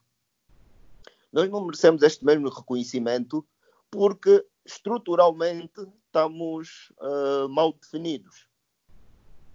E de que forma é que vou argumentar isso? É usando, houve uma, uma frase que foi usada há muito tempo pelo Vladimir Lenin, que dizia que a morte de uma organização acontece quando os de baixo já não querem e os de cima já não podem. Nós desgastamos o nosso, a nossa organização desportiva. Durante muito tempo, uh, desestruturamos ou matamos a nossa nata. Tivemos muitas oportunidades de, de fazer bem as coisas, mas porque uh, preferimos adotar uma política despesista, uma, uma visão uh, de, de, de, de, um modo de gerir o desporto bastante imediatista, eh, estragou aquilo que se calhar hoje seria um, um autêntico mar de oportunidades. E, e nisto falo do CAN de sub-20, que depois trouxe-nos a possibilidade de, a nível dos clubes, batermos de frente contra um poderosíssimo Al-Ali no Estádio do, Nacional do Cairo. E depois disso, ainda tivemos o Mundial de 2006. Se nós percebermos, se nós olharmos com objetividade para aquilo que aconteceu em cada um destes episódios específicos, nós vamos perceber que nós não sabemos conviver com o sucesso. Não conseguimos criar estrutura na base daquilo que a nossa capacidade natural nos, uh, nos proporciona. É quase e sem querer fugir muito disso, é quase como uh, aquele dizer que, que vinha nos nossos livros na primária, que Angola é um país belo e rico. Ok, muitos recursos, mas nós vivemos no, no, no pecado de sabermos que, que estes recursos existem.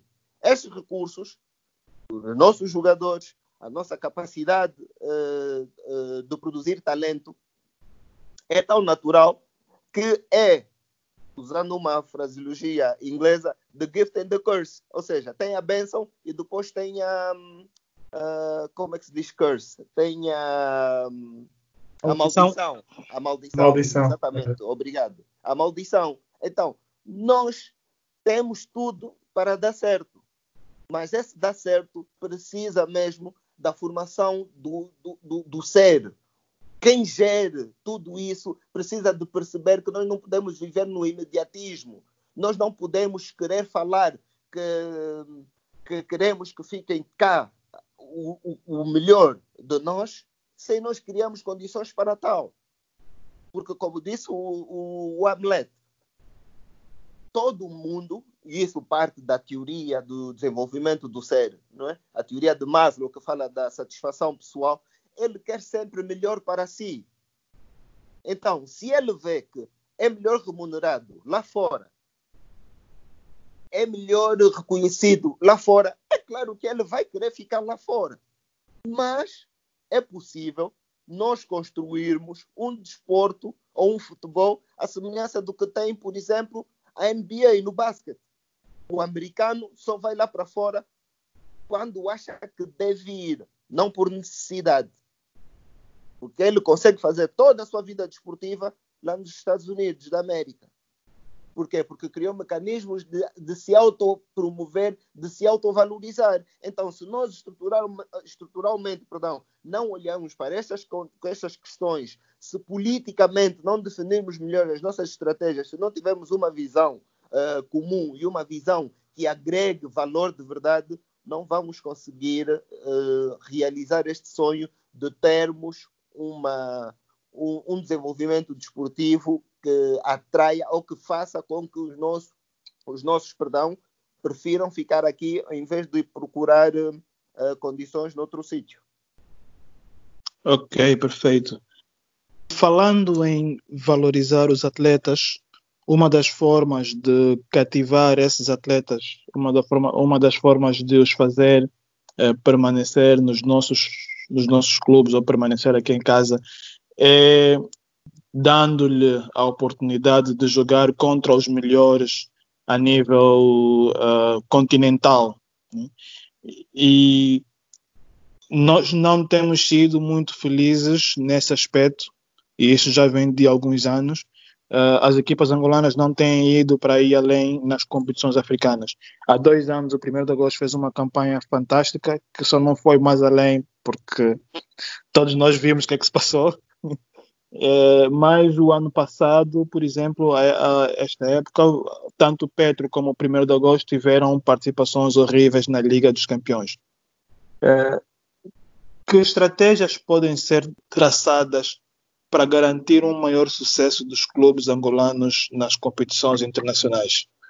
Antes falava-se muito do calendário, que quando o Girabola estava a começar um, as outras, ou melhor, quando começavam as competições africanas, vir a bola estava a começar e os outros já tinham algum ritmo, mas agora isso já está meio que alinhado, uh, mas continuamos a ter os mesmos problemas que nós tínhamos antes.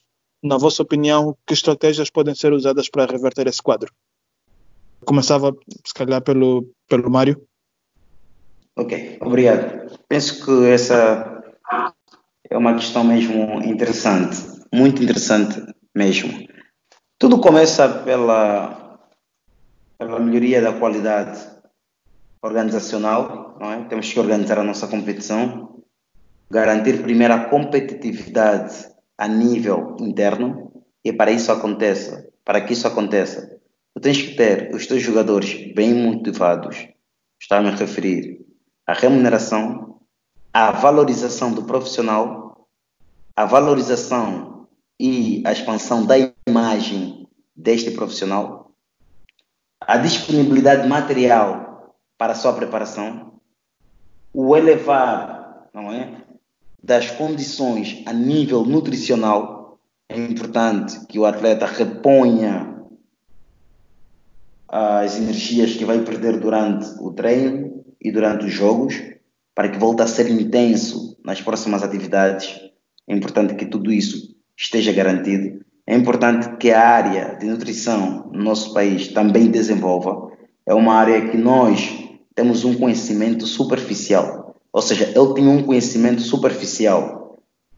Não posso continuar ou não posso ser o aconselhador nutricional dos atletas. Digo não no sentido de representar a classe dos treinadores. Não podem os treinadores continuar a ser os aconselhadores nutricionais dos atletas.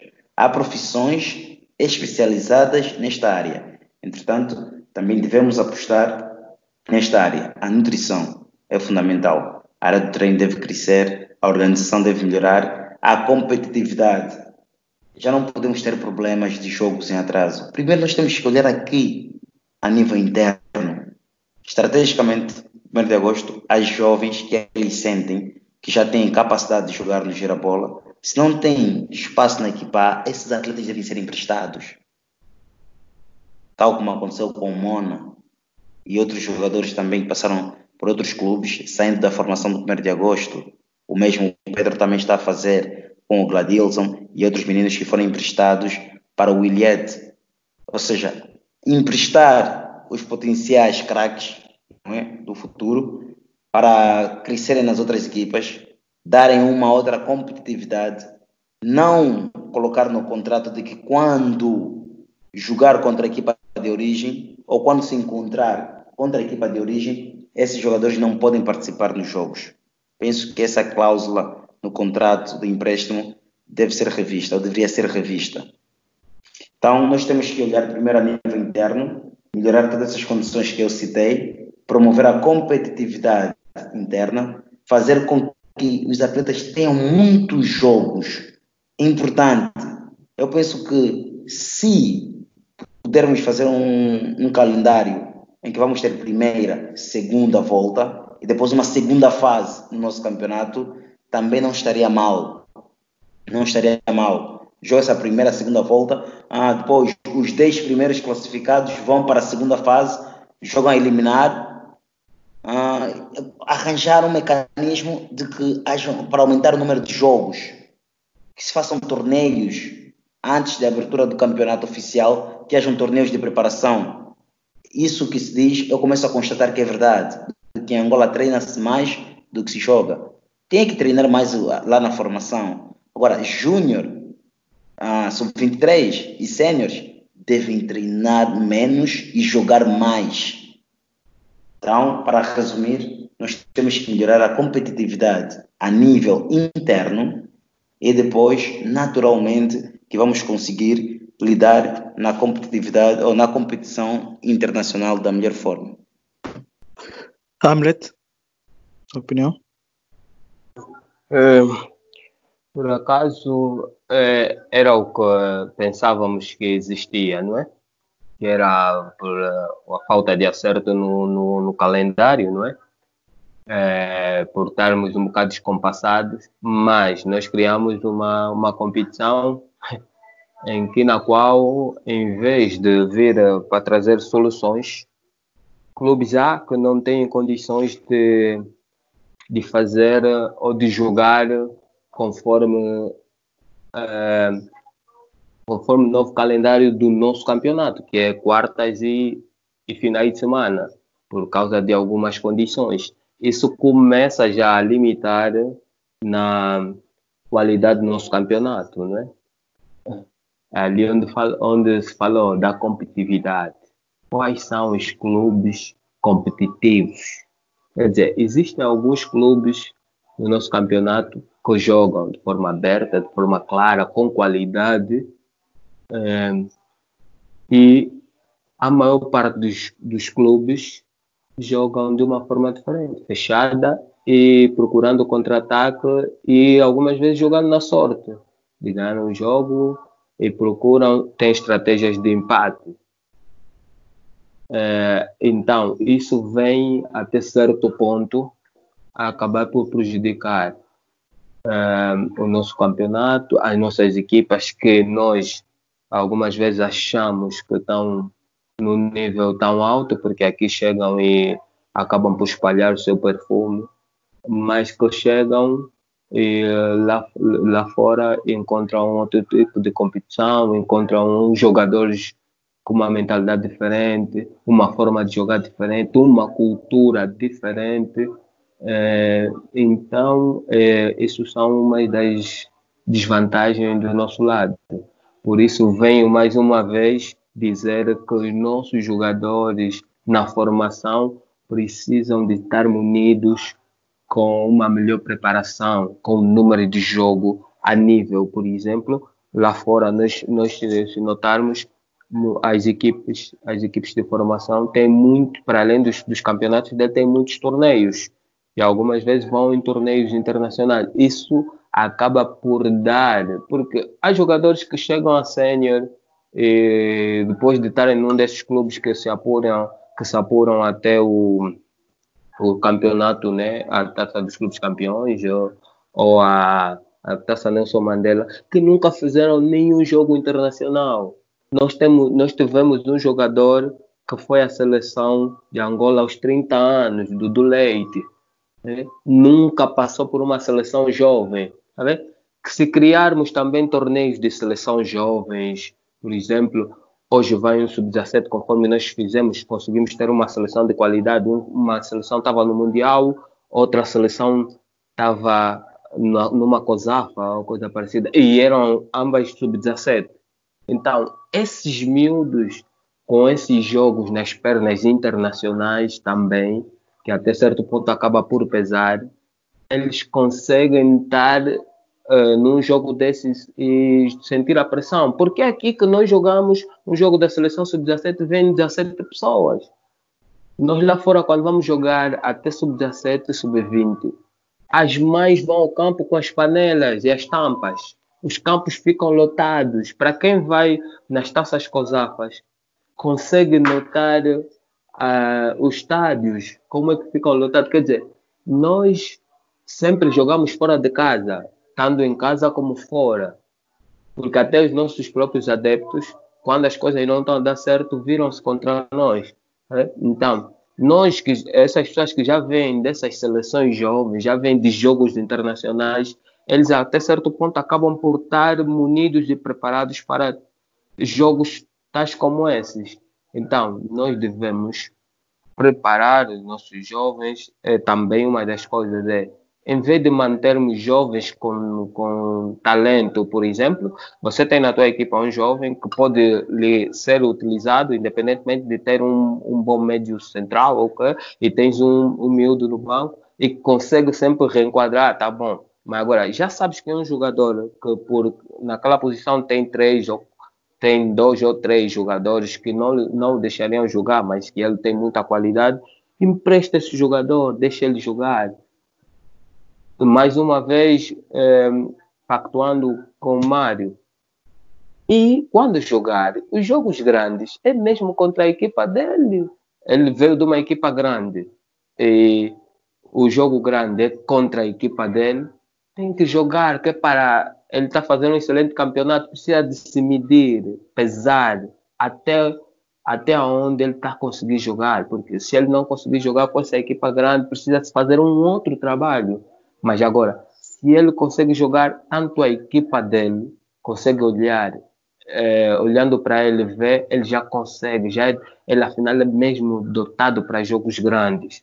E eu preciso desse miúdo, então vai olhar, vai dar outra oportunidade. Agora, sempre jogar contra as pequenas como ele, as equipes grandes não joga, contra a equipe dele que tem motivação extra não joga, até certo ponto também acaba por tirar, é, por tirar é, alguma coisa do miúdo. Por exemplo, eu, eu algumas vezes fico um bocado, epa, um bocado desmoralizado com certas atitudes que acontecem no nosso futebol.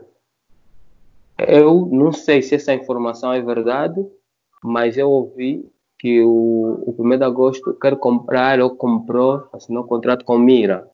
Se for verdade, o 1 de agosto tem o Isaac, compra o Mira, vai buscar o Mona, ainda tem o miúdo da Sub-17, que é lateral direito, o que é que nós estamos a fazer? Então, são essas coisas. Nós acabamos por matar certos jogadores é, e que esses miúdos, por exemplo, o Mona já, já subiu, veio, veio, ele já é um jogador desde, desde miúdo que é notado. Aquele miúdo da seleção sub-17 é um jogador notado, quer dizer, são jogadores que devem ser, sub, devem ser aproveitados. são jogadores que dão nas vistas. Então, esse tipo de jogador você deve ser aproveitado. Ou você não vai buscar o Mira, que está a gastar, vai buscar o teu jogador e até, até nem diria que o miúdo da Sub-17 ficaria no plantel. Esse devia ser emprestado, esperar alguém mais da canteira, porque os melhores jogadores, ultimamente, do nosso campeonato ou da nossa praça, agora estão a vir da Academia do 1 de Agosto, sem sombra de dúvida. O Petro, de uma vez ou outra, aparece com um ou outro jogador, mas eh, devemos olhar que o trabalho que o 1 de Agosto está a fazer está a surtir efeito há que tirar vantagem disso. Mas fugindo um bocado do assunto, né? É que eu fugi. É, é, até certo ponto são essas coisas, esses pontos que eu vi que podem vir, que podem vir a fazer com que nós melhoremos. É, é dar número de jogos e dar jogos também com um certo peso, ou jogos, por exemplo, torneios internacionais, se conseguirmos jogar aqui dar competitividade ao nosso campeonato, tornar as nossas equipas todas do nosso campeonato mais forte. Só assim é que nós vamos conseguir sair daqui ombrear com as outras demais de África. Patrício.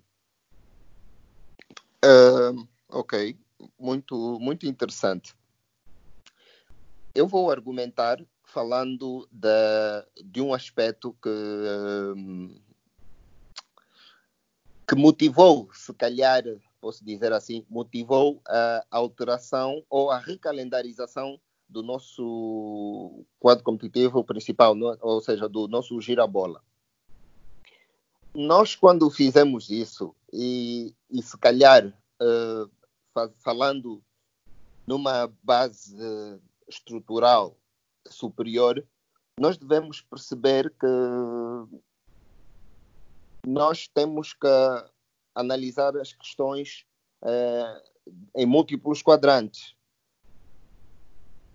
Nós temos uh, o que se passa com o nosso futebol, e como já temos vindo a falar de uma forma ou de outra, uh, tem a ver com, com crises organizacionais que não podem ser contestadas.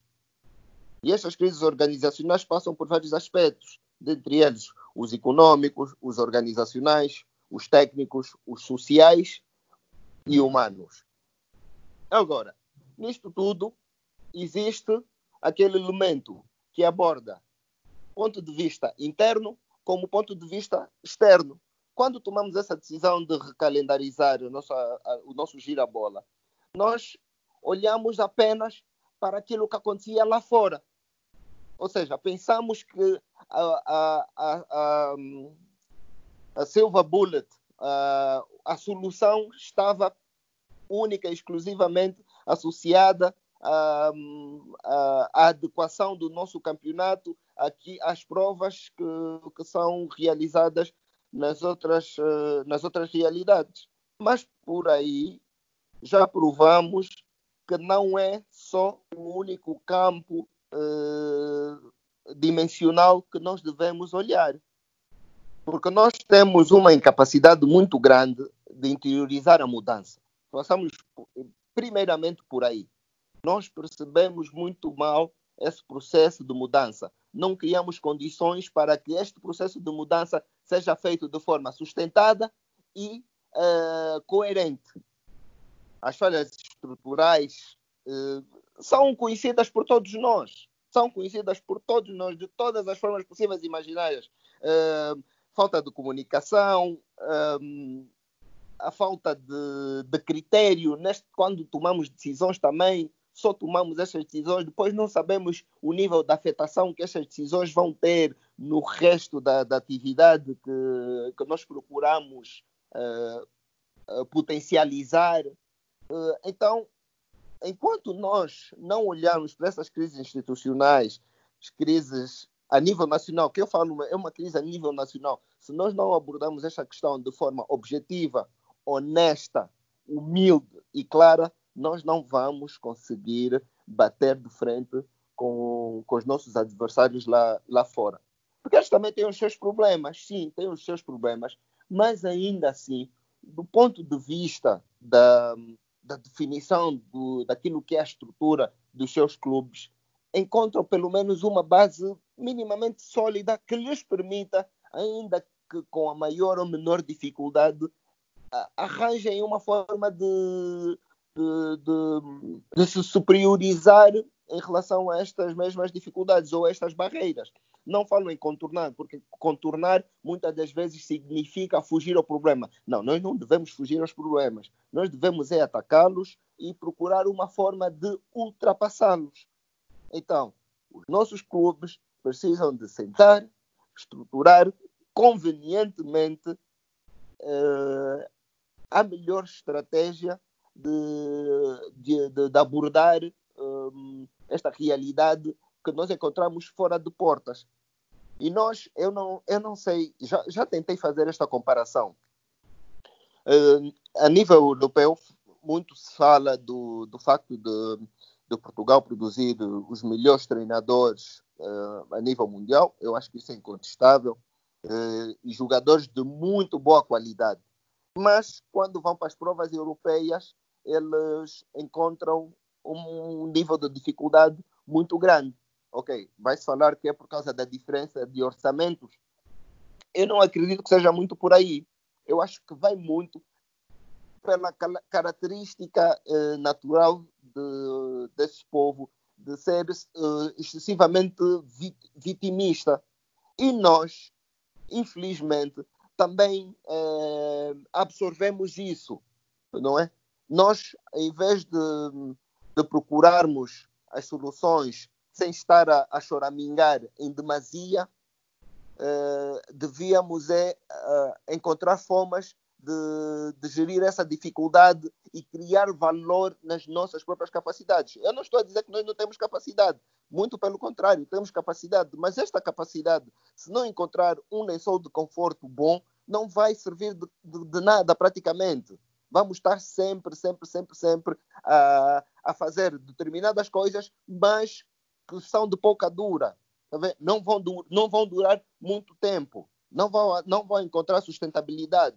Portanto, eu vou resumir eh, e vou me bater sempre neste sentido eh, de que a organização, a nível dos clubes, enquanto não for algo feito de forma hum, estruturada, enquanto não tiver uma organização hum, coerente, vamos estar sempre a morrer na beira, como, como sou a dizer, uh, uh, no nosso meio mais, uh, mais popular.